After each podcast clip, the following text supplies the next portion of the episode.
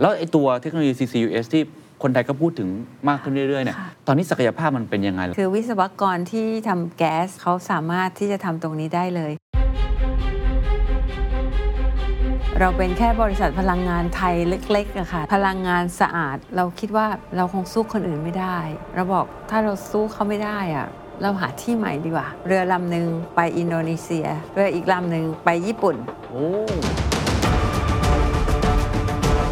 แต่ละครั้งที่เจอวิกฤตทำไมเขาถึงบอกว่าเป็นของขวัญณตอนต้มยำกุ้ง crisis เนี่ยพี่เคยมีหนี้อยู่บน balance sheet 2แสนล้านบาท โอ้โห พี่ต้องเดินไปหาแบงค์ด้วยความถ่อมเนื้อถ่อมเพื่อตัว ขอกู้เงินเพื่อเพิ่ขอกู้เงินเพิ่ม อืม จุดนั้นเนี่ยยากลำบากแต่ว่าเราผ่านได้ดี ปี 2000 เราขยาย 2 เท่า This is the Standard Podcast. Eye opening for your ears. The secret sauce.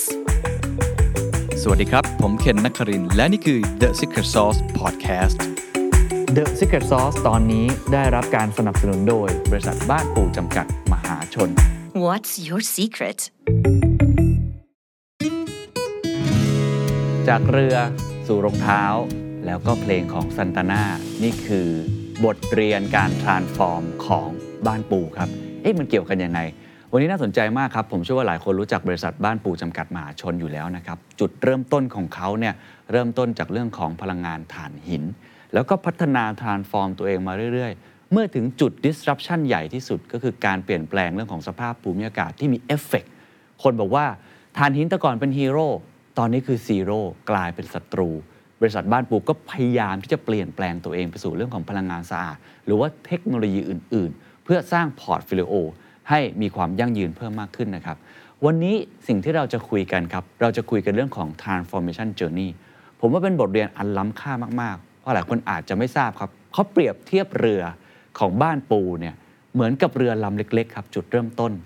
อยู่ในแม่น้ำเล็ก ๆ เลยครับ สายเล็กมาก แล้วค่อย ๆ พาตัวเองลัดเลาะ ไปสู่มหาสมุทรแปซิฟิกคือใหญ่มากๆ จากบริษัทเล็กๆครับที่หมู่บ้านบ้านปู จังหวัดลำพูน ปัจจุบันเขาเป็นบริษัทที่พูดได้ว่าระดับโลกอย่างแท้จริงนะครับมี operation อยู่ในสหรัฐอเมริกา ในอินโดนีเซีย ในออสเตรเลีย แล้วก็ทำรายได้ต่อปีเนี่ยหลักแสนล้านครับเส้นทางนี้ระหว่างทางเขาผ่านอะไรมาบ้าง แต่ละครั้งที่เจอวิกฤตทำไมเขาถึงบอกว่าเป็นของขวัญ แต่ละครั้งที่เขาเจอเรื่องของความท้าทาย ทำไมเขาบอกว่ามันทำให้พวกเขาแข็งแกร่งมากขึ้น จากคนที่ทำถ่านหินมาจนวันนี้ทำเรื่องของเทคโนโลยีพลังงานสะอาด มีเรื่องของ carbon capture ด้วยนะครับ มีเรื่องของวิธีการที่จะเป็น total solution มีเรื่องของ decarbonization decentralization และอีกหลากหลายดี น่าสนใจมากครับว่าหัวเรือใหญ่ที่ปัจจุบันเป็นกัปตันเรือ เขาพาเรือลำนี้แล่นไปสู่เป้าหมาย และมองอนาคตความท้าทายอย่างไร ผมพูดคุยนะครับกับคุณสมรดีชัยมงคล ประธานเจ้าหน้าที่บริหารบริษัทบ้านปูจำกัดมหาชนสำหรับคนที่อาจจะรู้จักบ้านปูเป็นจิ๊กซอว์เป็นชิ้นๆ อยากให้เห็นภาพมากขึ้นเนี่ยค่ะอยากให้คุณสมดีเล่าให้ฟังว่า ในฐานะที่เป็นประจักษ์พยานตั้งแต่เริ่มต้นเลยนะฮะคำว่าบ้านปูเลยสถานที่ตั้งเลยอะจนมาถึงปัจจุบันเนี่ยมันมีการเปลี่ยนแปลงเส้นทางของมันค่ะอย่างไรบ้างครับ ก็ คิดว่าถามถูกคนเลยนะคะว่าจากชื่อบ้านปูมาจนถึงวันนี้ เพราะว่าพี่เองก็เป็นคนที่เข้ามาบ้านปูตั้งแต่มีชื่อบ้านปูเหมือนกันนะคะครับคงจะต้องเริ่มไปถึงวันแรกที่เราเป็นแค่บริษัทพลังงานไทยเล็กๆอะค่ะแล้วก็ทำธุรกิจถ่านหินในตอนนั้น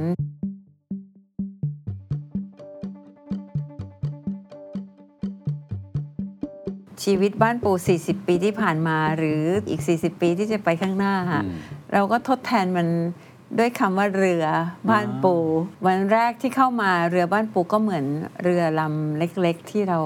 ล่องลอยอยู่ในแม่น้ำอาจจะไม่ใช่แม่น้ำเจ้าพระยาด้วยซ้ำไป เป็นแม่น้ำเล็กเป็นแม่น้ำเล็กโอ้ๆอาจจะแม่น้ำลี้จังหวัดลำลำพูพูนนครับหมู่บ้านบ้านปูเนี่ยค่ะ ก็เลยครับมีความรู้สึกว่า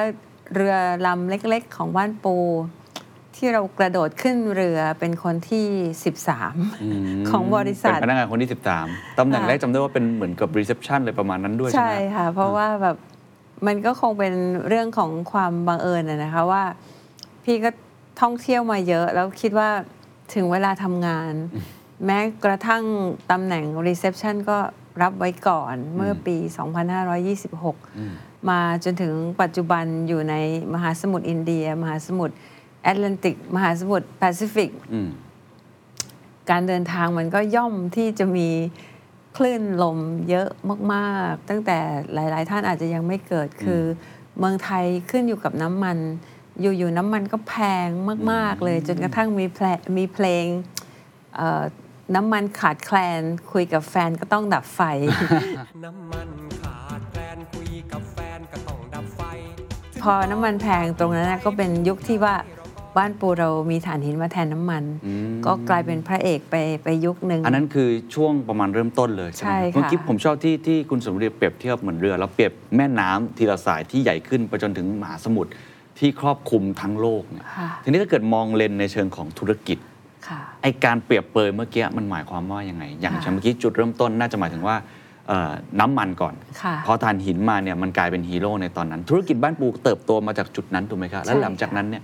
มันเติบโตมากขึ้นได้อย่างไร ค่ะอะไรทำให้ค่อย ๆ ข้าม จากแม่น้ำลี้เล็ก ค่ะ ๆ แล้วก็เติบใหญ่มาขึ้นเรื่อยๆครับ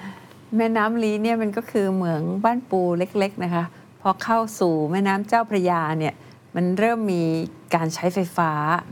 เอ่อก็เป็นปีที่มีโครงการที่รัฐบาลเนี่ยเปิดโอกาสให้บริษัทเอกชนเข้ามาประมูลสร้างโรงไฟฟ้า ครับ เราก็คิดว่า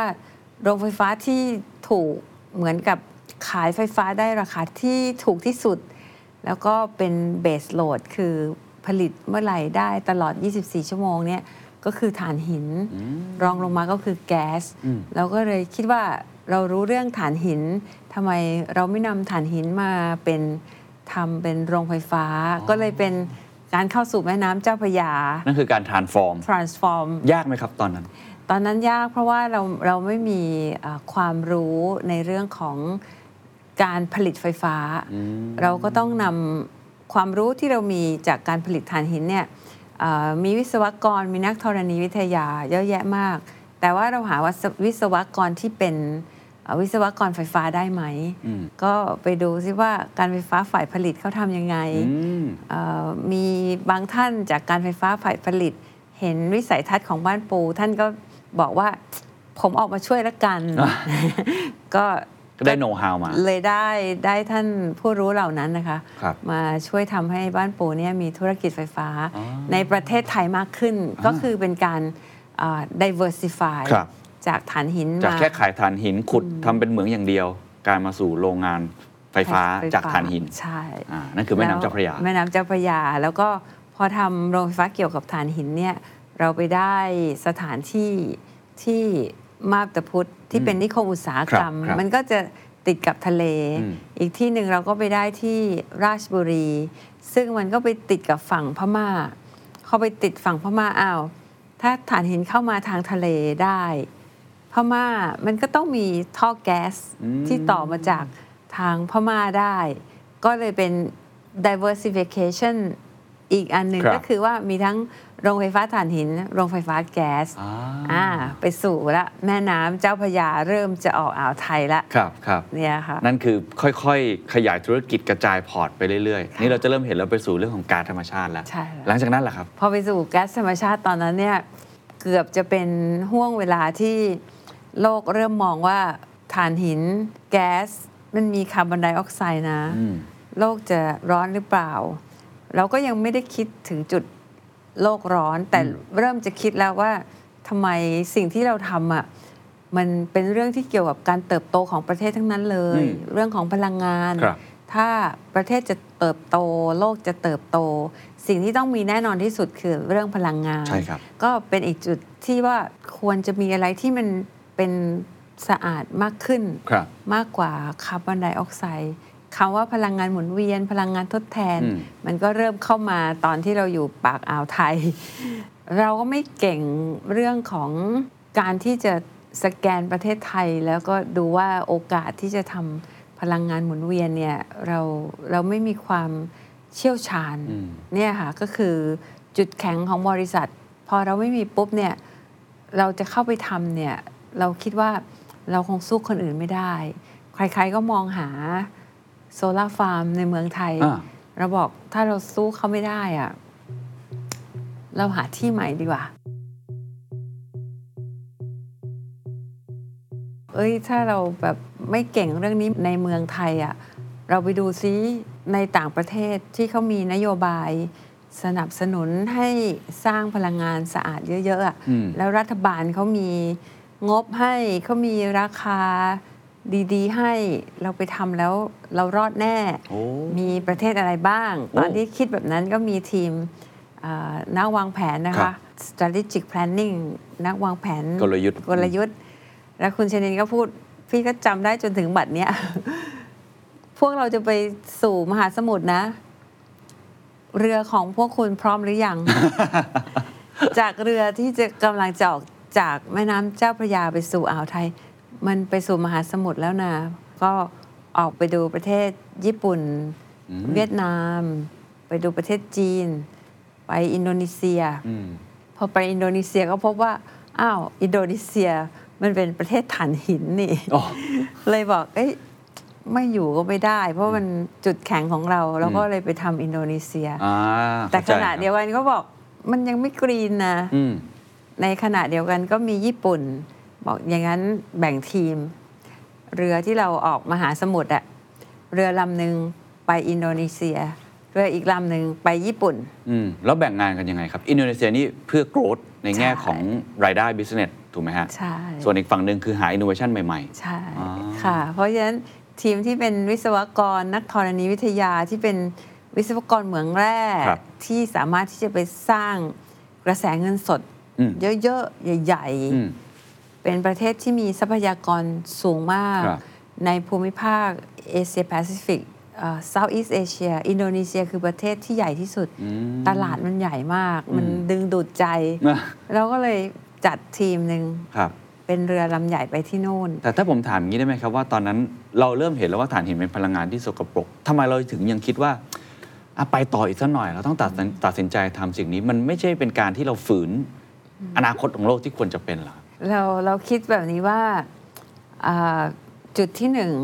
เราเพิ่มความ greener smarter เข้ามาอืมก็คือเราไปที่ญี่ปุ่นแล้ครัวบเราก็ทำธุรกิจพลังงานสะอาดร้อยเปอร์เซ็นเลยอืมกับจุดที่สองอะเรามองว่าถ้าหากว่าเราไปพลังงานสะอาดเนี่ยการเติบโตของมันแต่ละก้าวที่เราก้าวไปเนี่ยมันสร้างกระแสเงินสดอืมค่อนข้างน้อยเมื่อเทียบกับ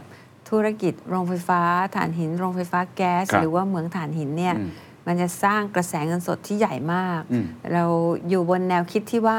ถ้าเราเลือกไปเฉพาะกรีนอะเราจะไม่มีเงินอืมเติบโตได้เร็วพอนะ เราเลือกแบบทางสายกลางดีไหม อืม คือไปในส่วนที่มันสร้างกระแสเงินสด แล้วเราก็นำกระแสเงินสดเหล่านั้นเนี่ยมาใส่ความ greener smarter ให้ครับ กับญี่ปุ่น จีน เวียดนามอืมออสเตรเลีย แล้วตอนนี้เราก็ไปถึงอเมริกาแล้ว ครับครับ เราต้องมีคอมมิชเมนต์กับผู้ถือหุ้น อืม เราต้องสร้างการเติบโตให้กับบริษัท เราต้องมีเงินจ่ายปันผล จ่ายคืนหนี้ แล้วเราก็จะต้องมีเงินเพื่อการเติบโตบริษัท ครับ ธุรกิจถ่านหินเนี่ยเป็นธุรกิจที่ทำให้เรามุ่งไปสู่เป้าหมาย ที่เราจะเป็น greener smarter ได้อืมโดยที่ ใช้เขาเป็นฐานในการเติบโตอะค่ะอืมแต่มันไม่ทำให้ขัดแย้งกันใช่ไหมครับ ว่าบริษัทอยากจะไป greener แต่ยังลงทุนในเรื่องถ่านหินอยู่ เวลาตอบนักลงทุน หรือว่าตอบคนที่เขาอาจจะ concern เรื่องค่ะสิ่งแวดล้อมนี่ต้องตอบเขายังไงฮะเขาเข้าใจใช่ไหมมันมีความขัดแย้งอยู่เหมือนกันว่าการประมาณการการใช้พลังงานในโลกนี้นะอืมณวันนี้เนี่ยเราใช้ถ่านหินอยู่ประมาณ 35%ครับเราใช้แก๊สอยู่ประมาณอืม30% แล้วก็ที่เหลือเป็นเป็นน้ำมันประมาณ 40%แล้วพลังงานหมุนเวียนเนี่ยแค่ 5%เอง แล้วเขาให้เรามองไปถึงปี 2050 ณ ปีนั้นเนี่ยยังมีถ่านหินอยู่ 22%อืมแก๊สเพิ่มจาก 30 เป็น 35%ครับ renewable พลังงานทดแทนเนี่ยเพิ่มจาก 5%ไปเป็น 30 กว่าเปอร์เซ็นต์ ดังนั้นเราก็อธิบายว่าเราขออนุญาตไม่ไปสุดกู เพราะว่าถ้าเราเลือกไปสุดกูเนี่ยข้อที่หนึ่งเราโตไม่ทันอ๋อเนื่องจากว่าการที่จะไปพลังงานสะอาดอย่างเดียวเนี่ยเราไปได้แบบเล็กมาก เพราะว่ามันเป็นธุรกิจที่ไม่สามารถที่จะกระจายฐานให้ใหญ่ได้เร็วๆครับเราขอรับผิดชอบต่อลูกค้าของเราที่มีอยู่ทั่วโลกเลยที่เขายังต้องใช้ถ่านหินไปผลิตไฟฟ้าอยู่ แต่เราสัญญา เราสัญญาว่า ด้วยแผน Greener Smarter ของเราเนี่ยภายในปี 2025 กระแสเงินสดของเราเกินกว่า 50%จะมาธุรกิจที่เป็น Greener ภายในปี 2030 เราจะลดการผลิตคาร์บอนลงไปอย่างน้อย 30-40%ครับเราจะมีเป้าหมายเอ่อเรียกว่า milestone ในทุกๆ 5 ปี เราก็เลยขยายหยุด การลงทุนที่เกี่ยวกับธุรกิจถ่านหินทั้งหมดเลยครับตั้งแต่ปี 2015 แล้วก็คำว่า greener smarter อืมก็เริ่มเข้ามาอยู่ในหัวใจของคนบ้านปูครับอยู่ในบ้านปู heart ตรงเนี้ยมันก็ทำให้เราถูกจับตามองว่าเราเป็นไปตามนั้นนะอืมเรามีธนาคาร มี investor ที่เราสื่อสารกับเขาไว้ แล้วเขาก็เข้าใจเรา เขาก็คอยดูว่าเราทำไปได้ไหมอืม ตลอดเวลาเราก็ทำได้ตามที่เราสัญญาไว้ครับน่าสนใจมากครับกับบทเรียนเมื่อสักครู่นี้ในช่วงที่กำลังเปลี่ยนผ่าน ผมได้คุยกับผู้บริหารหลาย ๆ ท่าน เวลาจะเปลี่ยนผ่านไปสู่เรื่องของ ESG เนี่ยมันคำตอบจะคล้าย ๆ กับคุณสมฤดีก็คือมันไม่ได้ง่ายอย่างนั้นทำเร็วไปก็ไม่ได้ ช้าไปก็ไม่ดี คือจังหวะตรงเนี้ยค่อนข้างสำคัญ ที่สำคัญที่สุดก็คือถ้าเกิดเราอยากจะคุยกับ stakeholder เช่นเรื่องของแบงก์ห รือว่า investor ที่จะทำความเข้าใจว่าเนี่ยเรากำลังทำสิ่งนี้อยู่นะ เราไม่ได้ละเลยนะ แม้ว่าใน portfolio ของเรา มันยังมี portfolio ที่ยังเป็นพลังงานที่อาจจะไม่สะอาดอยู่ นี่ก็เลยอยากให้คุณสมฤดีให้ให้บทเรียนกับผู้บริหารท่านอื่นๆครับว่า คนที่กำลังเผชิญกับสถานการณ์ตอนเนี้ยมันมีความขัดแย้งกันในตัวเอง คือกระแสเงินสดเราก็ต้องรักษาเอาไว้ แต่ในขณะเดียวกันโลกก็กดดันเราเหลือเกิน บอกไปทาง sustainability ให้ได้แล้วเนี่ยอะไรคือ playbook อะ ในคู่มือในการพาตัวเองไปสู่เรื่องของ sustainability ในขณะที่ยัง balance อ่าค่ะเรื่องของเงินได้อยู่คุยกับ stakeholder ได้อยู่ ข้อที่หนึ่งเนี่ยเราต้องสร้างความเชื่อในองค์กรก่อนว่าเราจะไปในทิศทางเดียวกันนะ บ้านปูเราอยู่ในธุรกิจพลังงานเนี่ย decarbonization มันคือตัวที่ท้าทายเราอยู่ตลอดเวลาครับดังนั้นทุกคนเราต้องมามีความเชื่อเดียวกันว่า decentralize decarbonize digitalize พวกเนี้ยคือสิ่งที่เราต้องสร้างให้มันเป็นพลังบวกให้กับเราอืมแล้วถ้าหากว่าเรามองว่าวิกฤตหรือ disruption เนี่ยมันเป็นของขวัญของเรา เราจะสามารถเรียนรู้จากของขวัญชิ้นนั้นเนี่ยทำให้เราเก่งขึ้นได้อืมและส่วนที่จะผลักดันให้ทุกบริษัท พี่เชื่อว่าทุกบริษัทเนี่ยถ้ามีการวางแผน ระยะสั้น ระยะกลาง ระยะยาว จะมองเห็นตัวเองว่าเมื่อไหร่ที่เราจะพร้อมในเรื่องของ ESG อืมปีแรกเราอาจจะไม่พร้อมอืมแต่เรารู้ว่าเราทำอะไรได้อืมข้อที่หนึ่งเราทำเรื่อง risk management ได้อืมข้อที่สองเราทำ report ที่มันสะท้อนให้เห็นว่าเผชิญกับความท้าทายได้ไหมอืมข้อที่สามง่ายมาก ๆสำหรับทุกบริษัทบรรษัทพิบาล ก็เริ่มมาจากสิ่งเล็กๆเหล่านั้นอืมเป็นแผนระยะสั้น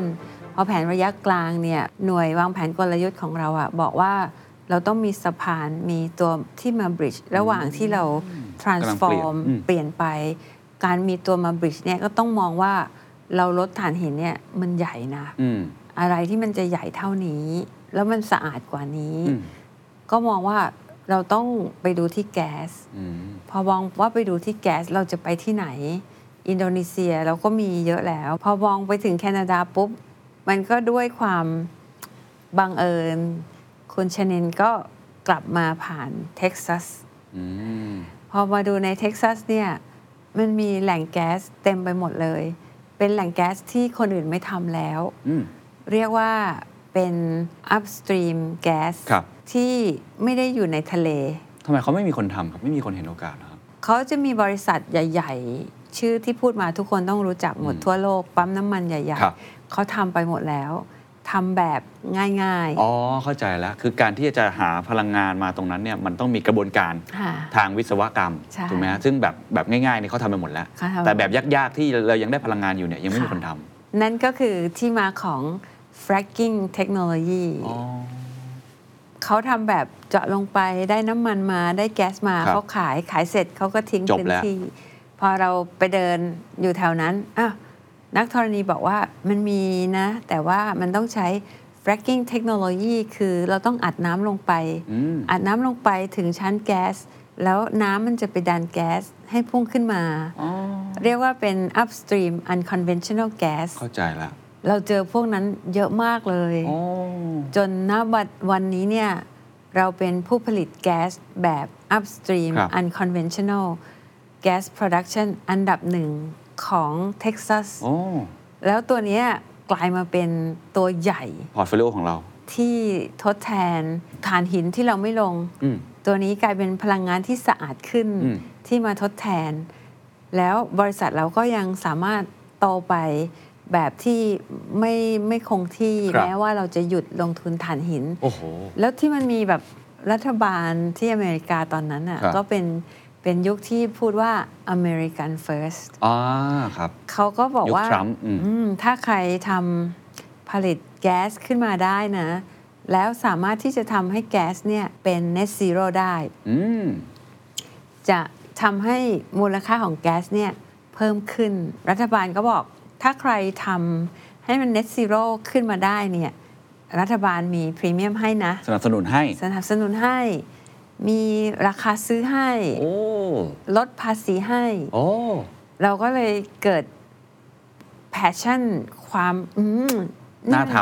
มันเหมาะกับบ้านปูมากเลยำอะ่ะครับครับโอ้ยถ้าอย่างนั้นเนี่ยเรามีทำแก๊สในแหล่งเท็กซัสมันอยู่ใกล้ๆใกล้ๆกันหมดเลย เรียกว่า Barnett Shale ใน Barnett Shale เนี่ยหลุมที่มันอยู่ใกล้กันเราก็ตั้งโรงแยกแก๊สพอแก๊ส fracking ขึ้นมาจากพื้นดิน แก๊สก็จะถูกเข้าท่อ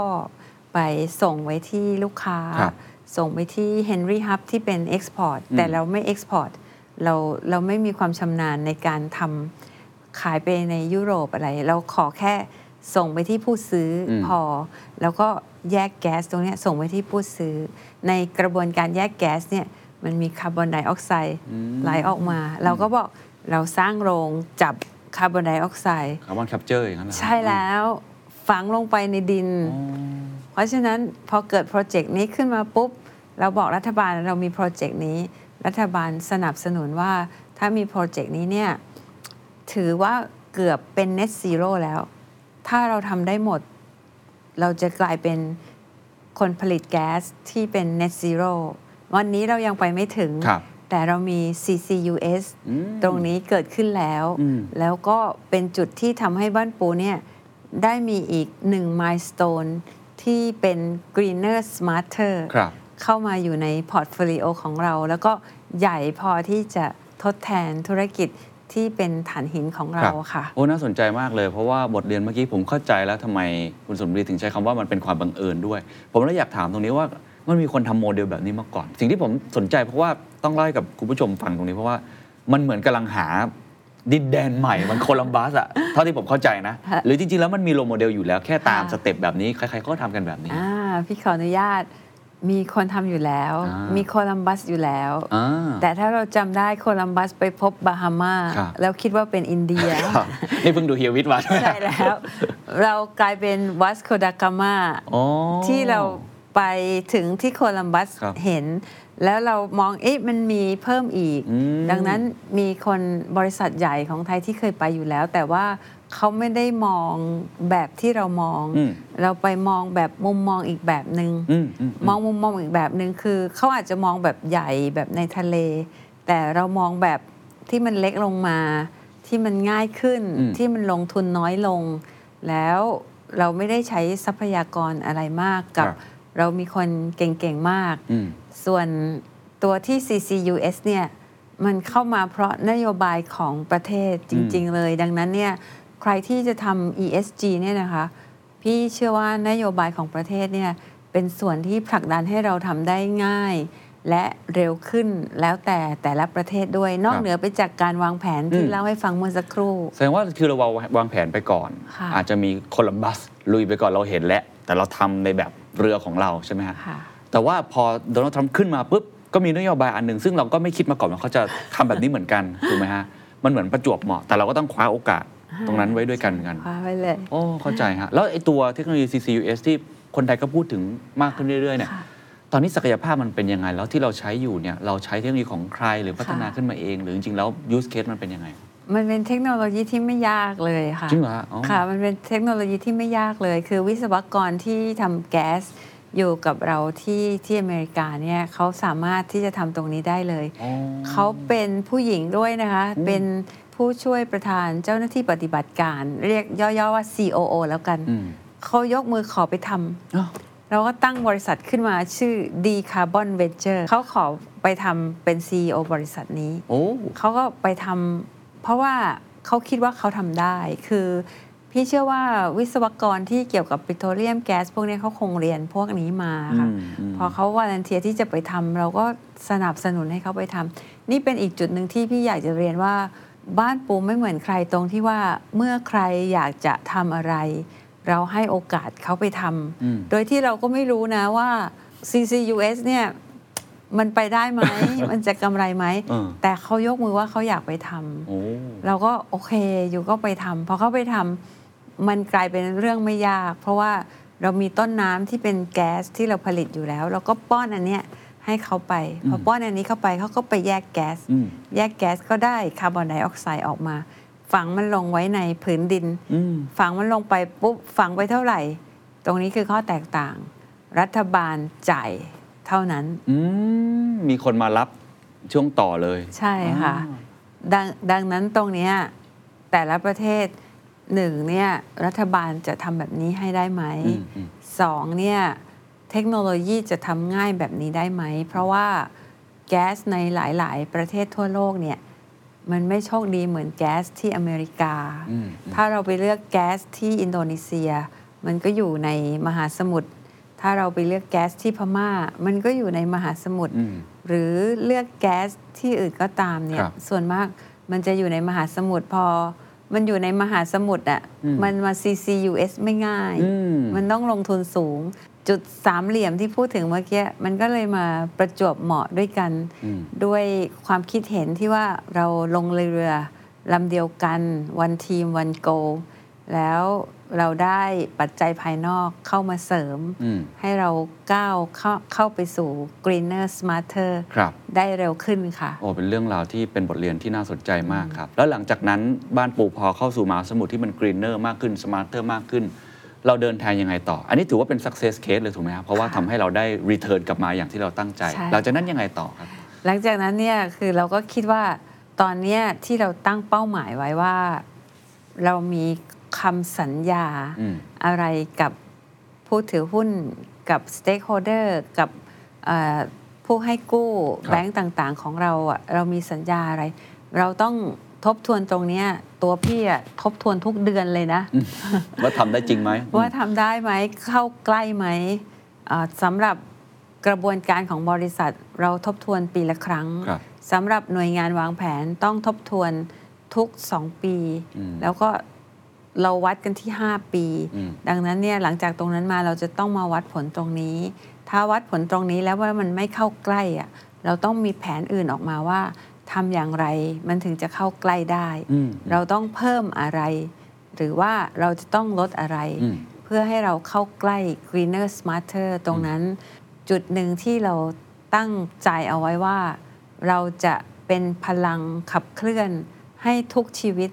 บนโลกนี้ดีขึ้นอืม นั่นก็คือบ้านปูต้องการที่จะเป็น power the better living for all ครับอันนั้นก็คือ promise ของเราที่อยากจะไปให้เป็นแบบนั้น นั่นก็คือที่มาของบ้านปู next บ้านปู next คือบริษัทที่เราตั้งขึ้นมาเมื่อประมาณ 4 ปีที่แล้ว แล้วก็ให้ทำด้านเทคโนโลยีพลังงาน solution to net zero อืม solution to sustainability อืมเพราะโลกนี้เนี่ยเราจะ เผชิญ disruption อืมเราจะเผชิญ sustainability อืมเราจะเผชิญ ESG ซึ่งเป็นข้อกำหนดของโลกในปัจจุบันนี้ครับบ้านปู Next เนี่ยจะเป็นผู้ที่ช่วยขับเคลื่อนบ้านปูเนี่ยให้เข้าไปสู่เทคโนโลยีพลังงาน เข้าไปสู่พลังงานสีเขียว เรามีระบบ Smart Energy Solution ผลิตไฟฟ้าจากแสงอาทิตย์อยู่ในแบตเตอรี่ สามารถเอาไปใช้ ตามร้านวันนี้เราเปิดเป็นร้านกาแฟด้วยนะคะอ่าเห็นที่สวนเบนใช่ไหมฮะสวนเบนครับใช่ แต่เปิดถึงแค่วันที่ 23 กันยายนเท่านั้น เพราะว่าเป็นแค่โชว์เคส เราไม่ได้ขายกาแฟนะ เป็นแค่โชว์เคสว่าพลังงานจากแสงอาทิตย์อยู่ในแบตเตอรี่ เอาเข้าไปเชื่อมกับร้านกาแฟที่แก้วกาแฟก็มาจากผลิตภัณฑ์ที่เป็นรีไซเคิลทั้งอาคารเล็กๆของ Coffee Shop อันนั้นมาจากธรรมชาติทุกอย่างเลยครับ คือ ตรงเนี้ยค่ะเราอยากจุดประกายให้ทุกคนเห็นว่า พลังงานสะอาดอยู่ใกล้ทุกคนมากกว่าที่ทุกคนคิด อืม และบ้านปูจะนำท่านไปสู่พลังงานเรานั้นได้อย่างง่ายๆอืค่ะมครับ น่าสนใจตรงที่ว่าเมื่อกี้บอกมันคือคำมั่นสัญญาเนาะ commitment ที่เราต้องทำให้ได้เหมือนส่งการบ้านอาจารย์ครับค่ะ ทำไปทีละ step step เพราะทุกคนก็พูดกันตรงก็จับตามองอยู่ว่าจะไปถึงจุดนั้นได้ยังไง ทีนี้ก็เลย อยากจะเข้าใจตรงนี้หนึ่งว่า โอเค จิ๊กซอว์ตัวใหม่ที่เมื่อกี้เข้ามาคือบ้านปู next ใช่ไหมฮะทำเรื่องของเทคโนโลยี smart solution อะไรต่างๆเนี่ยตอนเนี้ย portfolio ของบ้านปูเป็นยังไงครับ แล้วไอ้ความท้าทายที่มันเข้ามามากขึ้นเรื่อยๆเนี่ยมันจะทำให้บ้านปู transform ไอ้ portfolio เนี้ยในอนาคตข้างหน้าเนี่ยเรามีภาพนั้นยังไงครับ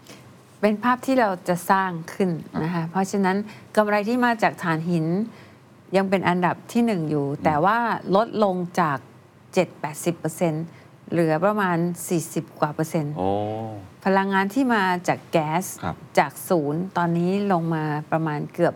30%อืมพลังงานที่มาจากโรงไฟฟ้าที่เป็นแก๊สเริ่มเข้ามาอยู่หลัก 5% 10%ครับ จากโรงไฟฟ้าถ่านหินที่เคยเป็น 20%ลงมาเหลือแค่ 10%อืม พลังงานสะอาดจริง ๆ เลยเนี่ย จากที่เคยอยู่แค่ประมาณ 5% มันกำลังจะเพิ่มขึ้นเป็น 10%เป็น 15%ครับเป็น 20%ในอนาคต แล้วมันก็จะสร้างสมดุลในตัวเองอืมเพราะว่าพี่บอกแล้วคำหนึ่งว่า เราคงไม่สามารถกดปุ่มแล้วทุกอย่าง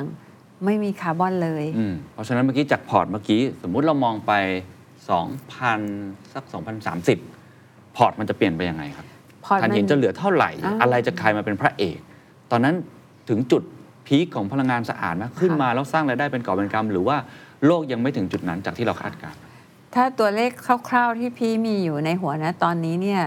ถ่านหินจะต้องลงไป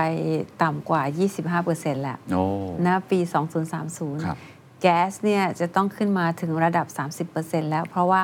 มันคือเทรนด์ของโลกอืมด้วยเช่นเดียวกันที่จะมีแก๊สอยู่ 30%พี่จะเกาะเทรนด์ของโลกเลยอืมถ่านหิน 20 แก๊สอืม30 พลังงานสะอาด เทคโนโลยีพลังงาน 35 โอ้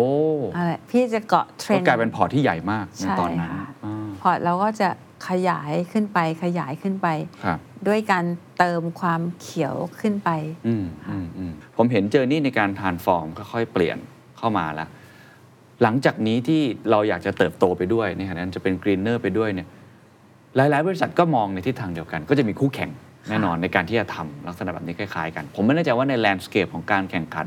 เรามองเรื่องนี้ยังไงที่ทุกคนไป greener เหมือนกันหมดเลยแล้วเดี๋ยวจะมีคนทำโอ้โหนี่เป็นโซลาร์เซลล์เต็มไปหมดเลย ฝั่งนั้นก็ทำเรื่องของเทคโนโลยีที่เกี่ยวข้องเต็มไปหมดเลย มันจะเป็น red ocean เหมือนที่เราเคยเจอในอดีตไหมครับคำถามนี้โดนใจพี่มากเลย เพราะว่าพี่คุยกับน้องๆอะน้องๆจะมาหาว่า ตอนนี้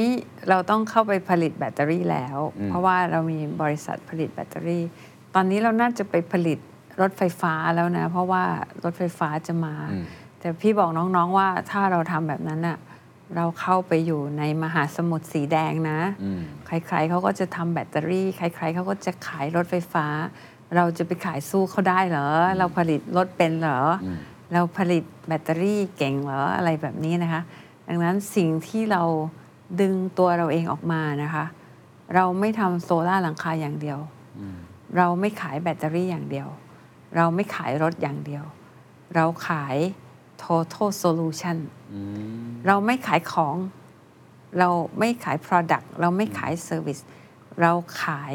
Ecosystem and Platform อืมดังนั้นคนที่จะมาทำ Solar Roof กับบ้านปูเนี่ยนะคะ จะรู้สึกว่ามันแพง เพราะว่า สิ่งที่เราให้ท่านเนี่ย เราไม่ได้ให้แค่ Solar Roof เราให้ total solution ว่า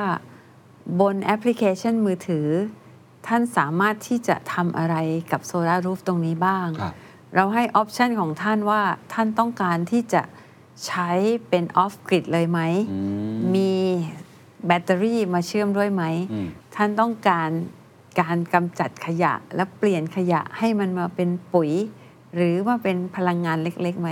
นี่คือ total energy platform อืมที่เรามอบให้กับลูกค้า ลูกค้าต้องการอย่างเดียวเราก็ทำให้ได้อืมแต่เราคงจะไม่ไปแข่งขันกับคนอื่นอืมแต่ถ้าลูกค้ารู้จักเราจริงเนี่ย เราให้ลูกค้าในสิ่งที่กำลังจะมาในอนาคตครับสิ่งเราเนี่ยค่ะคือสิ่งที่เราทำให้ตัวเราเองเนี่ยแตกต่างอืม คุณเคนพูดถึงร้านกาแฟที่สวนเบน เป็นสิ่งที่ไม่เคยมีคนอื่นทำมาก่อนเลย นี่คือ innovation อืมนี่คือสิ่งที่เราอยากให้พลังงานเนี่ยมันไม่ใช่การซื้อไฟอืมพลังงานมันคือประสบการณ์ที่เราใช้แล้วเรารู้สึกดี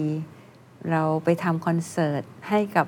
Big Mountain อืมเวทีเล็กๆ แต่เป็นเวทีที่ใช้พลังงานสะอาดครับร้อยเปอร์เซน เรียกว่าระบบอืมไมโครกริดไม่ต้องพึ่งไฟหลวง ไฟฟ้านี่ก็เป็นอีกตัวหนึ่งนะคะ ประเทศไทยเรายังไม่ได้ใช้ครับการขายไฟฟ้าของญี่ปุ่น ออสเตรเลียและอเมริกาเนี่ยเขาไม่ได้ขายให้การไฟฟ้า การไฟฟ้าไปขายให้ประชาชนไม่ใช่แบบนั้นนะคะอืมเขาขายให้บริษัทอืมรับซื้อไฟฟ้า บริษัทรับซื้อไฟฟ้าเนี่ยไปแข่งกันขายว่าบิดดิ้งราคากันอ่าใครขายได้เยอะที่สุดอืม คนนั้นถูกที่สุด คุณเคนอยู่ต่างประเทศเนี่ยคุณเคนจะเห็นว่า เอ๊ะซื้อไฟจากบริษัทไหนดีอืมอืมอืมเพราะฉะนั้นมันจะมีหนึ่งธุรกิจที่จะเกิดขึ้นและจะยิ่งใหญ่มากขึ้นคือ energy trading business ครับ energy trading business เนี่ยมันจะมาจากการที่เราผลิตไฟฟ้า เราเก็บไว้ในแบตเตอรี่ที่เรียกว่าแบตเตอรี่ฟาร์มอืม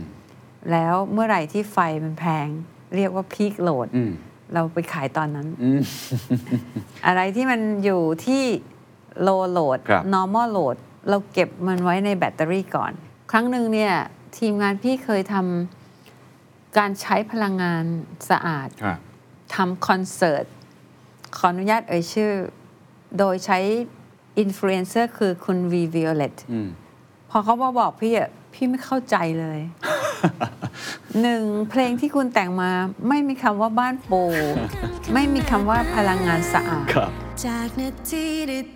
เจอก็เป็นเธอที่เปลี่ยนฉันไปคุณวีวิโอเลตเป็น gen ที่พวกเราไม่ค่อยรู้จักเท่าไหร่ แต่เขาอธิบายคอนเซปต์ว่านี่คือ experience เออแล้วเขาไปทำมิวสิกวิดีโอ ถ่ายทำที่สถานที่แห่งหนึ่งที่เราเป็นคนออกแบบ total solution ให้เขาครับทำวิดีโอโดยใช้พลังงานโซลาร์พลังงานแบตเตอรี่ เป็น microgrid ทั้งหมดอืมตั้งแต่เช้าถึง4ี่ทุ่ม แล้วก็ถอดตรงนั้นเนี่ยออกมาเป็น MV ชื่อเพลงว่าเป็นเธอ ในความหมายก็คือว่าบ้านปูเนี่ยคือเธอโอ้โหนี่คือ ประสบการณ์ค่ะแต่วันนี้รู้จักคุณวีวอลเล็ตแล้วใช่ไหมฮะ รู้จักดีเลยใช่ไหม น่าสนใจมากครับ เพราะว่าถ้าฟังมาทั้งหมดเมื่อกี้ตรงนี้ก็คือ เราแข่งขันด้วยการสร้างประสบการณ์ และมอบประสบการณ์ ซึ่งนี้ผมว่าเป็นเป็น move ใหม่นะของบ้านปู่ที่ก่อนหน้านี้อาจจะใช้กลยุทธ์ที่แตกต่างหลากหลายมา แต่วันนี้มาเป็นแบบนี้ ผมฟังมาทั้งหมดเนี่ยครับวิธีการในการ transform ของบ้านปูจากวันแรก จนมาถึงวันนี้เนี่ยเป็นเส้นทางที่ยาวนานมาก แล้วก็เป็นบทเรียนที่น่าสนใจมาก วันนี้ครับ ความท้าทายที่ใหญ่ที่สุดสำหรับคุณสมฤดีคืออะไร เพราะเมื่อกี้เราแตะกันว่าภายนอกเปลี่ยนเร็วมากขึ้นใช่ไหมครับมีปัจจัยที่เข้ามากระทบที่บางทีเราคาดไม่ถึง เยอะแยะมากมายในช่วง2อสปีที่ผ่านมา เมื่อรวมกับภายในอีกว่าองค์กรก็ต้อง up skill re skill แต่เอาแตะๆไปบ้างแล้วเนี่ยค่ะ เลยอยากทราบว่าคุณสมฤดีมองว่าความท้าทายวันนี้ที่เราจะจะปิดแกลบให้ได้ เพื่อพาองค์กรเนี่ยเรือลำเนี้ไปสู่เป้าหมายได้ ปัจจุบันนี้มีความท้าทายอะไรบ้างแล้วเราแก้มันยังไง ก็อย่างที่หนึ่งก็อย่างที่คุณเคนกล่าวไปเรามีในบ้านปูด้วย ดังนั้น การที่เราจะมีกระบวนการนำคนใหม่มาสู่บ้านปูเนี่ยเราก็จะมีการทำการทดสอบบ้านปู heart อ๋อว่าคุณมีบ้านปู heart มากแค่ไหนก็จะมีอ่า aptitude test ที่ทดสอบว่าหนึ่งคุณผ่านบ้านปู heart ก่อน แต่ว่าก็มีมีปัญหาตรงนั้นอันที่หนึ่งก็มีจริงๆท้าทายถูกไหมมีจริง ๆ ส่วนที่สองเนี่ยก็คือ generation to generation to generation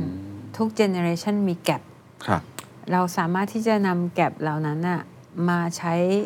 ข้อดีซึ่งกันและกันได้อย่างไร เจนที่เป็น Baby Boomer Gen X Gen Y คุณทำงานยังไงกับพวก Gen Z Gen Digital อืมความว่องไว ความช้า เอามาอยู่ศูนย์กลางได้ยังไง คนที่เป็นเจนใหม่ที่คิดเร็วทำเร็วทำอะไรท้าทาย แบบฉับไว เทียบกับประสบการณ์ของคนรุ่นเก่า คุณเอามารวมกันได้ยังไงอืม generation gap ตรงนี้ค่ะ เป็นความท้าทายที่พี่อยากให้มันเกิด ความ seamless ให้มันไม่มีอะไรที่ที่แบ่งแยกเราอืมไปจากความเป็น one team one goal ได้อืมและสุดท้ายก็คือ การส่งต่อไม้หนึ่งไปไม้สองไปไม้สามไปไม้สี่ครับพี่รับไม้หนึ่งมาแล้วจากคุณชนินอืมอืมอืมใครจะรับไม้สามต่อจากพี่อืมเราอยากให้ความต่อเนื่องตรงเนี้ยเป็นไปอย่างราบรื่น แล้วอยากให้ ทุกคนมั่นใจว่าในบ้านปูเนี่ยไม่ว่าจะเป็นการส่งต่อส่งผ่าน บ้านปูฮาร์ดเรายังอยู่ วัฒนธรรมองค์กรเรายังอยู่ และความเป็นสถาบันของบ้านปูเนี่ยยังคงอยู่อืมเราไม่ได้มองบ้านปูเป็นบริษัท เรามองบ้านปูเป็นสถาบันครับสถาบันที่ไม่มีวันที่จะล่มสลายไปอืม สถาบันที่มีคนเก่งๆ มาคอยต่อยอดมากๆ มีคนมาต่อยอดตลอดไป แล้วก็เป็นสถาบันที่จะดำรงตลอดไป พวกเนี้ยค่ะเป็นสิ่งที่พี่คิดอยู่ทุกวันทุกคืน แล้วก็จะทำให้มันสำเร็จก่อนที่พี่จะส่งต่ออมไม้ต่อไปให้กับคนรุ่นต่อไป ครับ ฟังดูแล้วเป็นเรื่องภายในองค์กรมากกว่าเนาะมากกว่าปัจจัยภายนอก เพราะว่าเราเตรียมตัวเองให้พร้อมนะครับ ผมคุยมา 40 ปี อยากทราบอีกเรื่องหนึ่งน่าจะเป็นประโยชน์กับหลาย ๆ ท่าน วิกฤตที่หนักที่สุดที่คุณสมรีเคยเจอ หรือว่าบ้านปูเคยเจอคือวิกฤตอะไรครับ เราผ่านมาได้ยังไงครับต้มยำกุ้งคริสิสค่ะณณตอนต้นยำกุ้งคริสิสเนี่ยเรามีโรงไฟฟ้าที่เรากำลังสร้างอยู่นะคะ มีทั้งหมดสามโรงนะคะ โรงไฟฟ้าโรงที่หนึ่งต้องการเงิน 500 ล้านเหรียญสหรัฐ โรงไฟฟ้าที่สองต้องการเงิน 700 ล้านเหรียญสหรัฐ โรงไฟฟ้าที่ 3 ต้องการเงิน 1,400 ล้านเหรียญสหรัฐโหรวมกันนี่แตะสองสามพันนะแล้วเรามีหนี้สินที่เป็นหนี้สินต่างประเทศนะคะและณวันนั้นน่ะ2กรกฎาคมในปี 1997 ครับ เราตื่นขึ้นมาไม่รู้เรื่องเลยอืมโลกเปลี่ยนลอยตัวค่าเงินบาทอืมพี่เคยมีหนี้อยู่บน balance sheet อืมงบงบดุลครับของบ้านปูครับพี่เคยมีหนี้อยู่แค่หกหมื่นล้านบาท มันกลายเป็นสองแสนล้านบาทโอ้โหแล้วธนาคารที่เคยให้การสนับสนุนพี่มีจากทุกสถาบันจากทุกทวีปในโลกนี้ เหลือแค่แบงก์ไทยโอ้อย่างเดียว เราผ่านประสบการณ์ตรงนั้นว่า เราจะเอาอะไรไว้ เราจะขายอะไรออกไป เราถึงจะอยู่ได้ครับข้อที่หนึ่งเราต้อง response กับมันให้รวดเร็วได้อย่างไรอืมตอนนั้นคุณชนินเป็นผู้นำพี่อยู่เคียงข้างคุณชนินตลอดอืมพวกเราทุกคนอยู่เคียงข้างผู้ผู้นำเราตลอดอืมทำงาน 7 วัน 24 ชั่วโมงครับ ที่สองเราจะต้องลุกขึ้นให้รวดเร็วอืมได้อย่างไร พี่ยังจำได้สมัยนี้นะอะคนนั่งรถไปกู้เงินนี่แบบไปแบบหรูๆนะครับพี่จำได้ว่าพี่นั่งรถแท็กซี่แล้วพี่ต้องเดินไปหาแบงค์โอ้ด้วยความถ่อมเนื้อถ่อมเพื่อตัวขอกู้เงิน เพื่อเพิ่ขมอกู้เงินเพิ่มอืมให้เขาช่วยเราพ้นตรงนี้ไปได้อืมส่วนที่สามถ้าเราผ่านตรงนี้ได้ครับเราทำอะไรต่อ พี่เชื่อเกินร้อยเปอร์เซ็นเลยนะคะว่า การที่เราเป็นบริษัทที่ดีเป็นคนดีบรรษัทพิบาลที่ดีเนี่ย ธนาคารไม่ทิ้งเราเลยอืมเราก็เลยผ่านจุดนั้นเนี่ยยากลำบากแต่ว่าเราผ่านได้ดีอืมแล้วอย่างที่เล่าไว้ว่าครับเราอาจายเรา resilient และณวันนั้นอะเรา anti fragile เพราะว่าพอพ้นอืม crisis ครับปี 99 เราพ้นแล้วอะ ปี 2000 เราขยายสองเท่า อ๋อเหรอฮะ เพราะว่าเราพร้อมมาก อ๋อ เรารัดเข็มขัดมานานคนคนเราก็พร้อมอืมเพราะเราเทรนคนเทรนเวคลานคริสิสเงินเรามาแล้ว ผู้ช่วยเหลือเราธนาคารต่างๆ มั่นใจครับเราแล้ว ก็เป็นจุดที่ทำให้บ้านปูอะจากหนึ่งเป็นสองเป็นสามอืมอันนี้ก็คือสิ่งที่เราใช้เป็นบทเรียนในบ้านปูครับ ทุกครั้งเลยที่เรามี leadership เอ่อโปรแกรมที่เราจัดเองในบ้านปูนะครับอืมปีหนึ่งก็เกือบ 10 ครั้งเนี่ย ทุกครั้งที่มี leadership โปรแกรมในบ้านปูเนี่ย คนที่มาร่วมในโปรแกรมนี้เนี่ย การบ้านสุดท้ายคือ ถ้าคุณเป็น CEO CFO C นู่น C นี่ พนักงานนู่นพนักงานนี่ ในสถานการณ์หนึ่งต้มยำกุ้งคริสิสอืมคุณทำยังไงสอง Paris Agreement คุณทำยังไงโอ้สาม climate change คุณทำยังไงสี่ pandemic อืมโควิดสงคราม ยูเครน รัสเซีย คุณทำยังไง คนที่มาเข้าร่วมโปรแกรมการพัฒนาผู้นำของเราอะต้องทำการบ้านสี่ข้อนี้มานั่งรายงาน แล้วพี่ก็จะนั่งเป็นคนฟังเขา พี่ก็นึกในใจแบบ ปลื้มด้วยที่ว่า เขาคิดเก่งปลื้มที่สองก็คือว่า เออเขาคิดไม่เหมือนเราอืมปลื้มที่สามคือบางกลุ่มเขาก็คิดดีกว่าเราอืมอย่างเงี้ยค่ะอืมอืมก็ก็จุดแบบเนี้ยพี่ก็เลยใช้ความความทรหดที่เรามีมาครับตลอดเวลา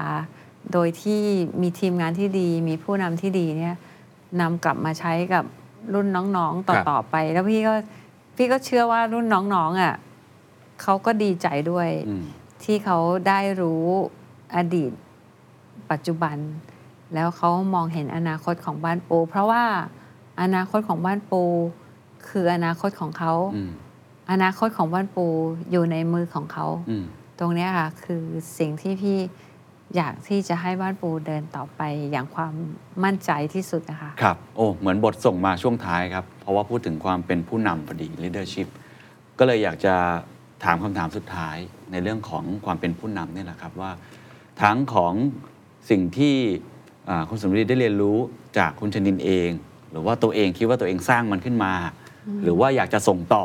ให้กับผู้นำรุ่นใหม่ ๆ ที่จะขึ้นมา เป็นคนที่จะต้อง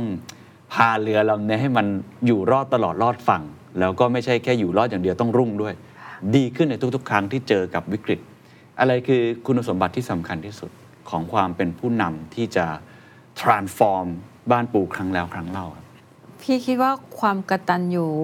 สำคัญที่สุดอืมความกตัญญูเนี่ยไม่ได้ทำให้ให้พี่เก่ง หรือว่าไม่ได้ทำให้พี่ได้เงินเดือนขึ้นหรือโปรโมทอะไรเลยนะคะ แต่ว่าความกตัญญูเนี่ยพี่เชื่อว่าทำให้ผู้ที่อยู่รอบตัวเรา ผู้ที่เขาสนับสนุนเรา เราล้ม เราจะมีคนมาช่วยเหลือเราเยอะอืมตัวเนี้ยมันมาจากเรื่องของความกตัญญูอืมที่เป็นพื้นฐานของทุกอย่างที่พี่อยากจะพูดเป็นสิ่งแรกครับเลยนะคะส่วนเรื่องที่เป็นตัวตนของพี่เองเนี่ย พี่เชื่อว่าการที่เรามองขึ้นไปแล้วเราเห็นใครสักคนหนึ่งที่เราเคารพรักอืมเขาทำแต่สิ่งที่ดี ๆ เนี่ย เราอยากจะเหมือนเขาอืมเราอาจจะเหมือนเขาได้ไม่หมด บางคนพูดว่ามันเป็นรองเท้าที่ใหญ่เกินไปที่อยู่คุณจะมาสวมได้นะอ๋อคำตอบที่พี่ได้มาคือ คุณไม่ต้องมาสวมรองเท้าผมอืมคุณทำรองเท้าของคุณเองสิอืมอันเนี้ยมันคือแรงบันดาลใจที่อืมบอกว่าเรามองผู้นำของเราแล้ว เรานำสิ่งดี ๆ ทุกอย่างที่มาใช้เนี่ย มันไม่ใช่การเสียหน้าเลยอืมมันมันเป็นการ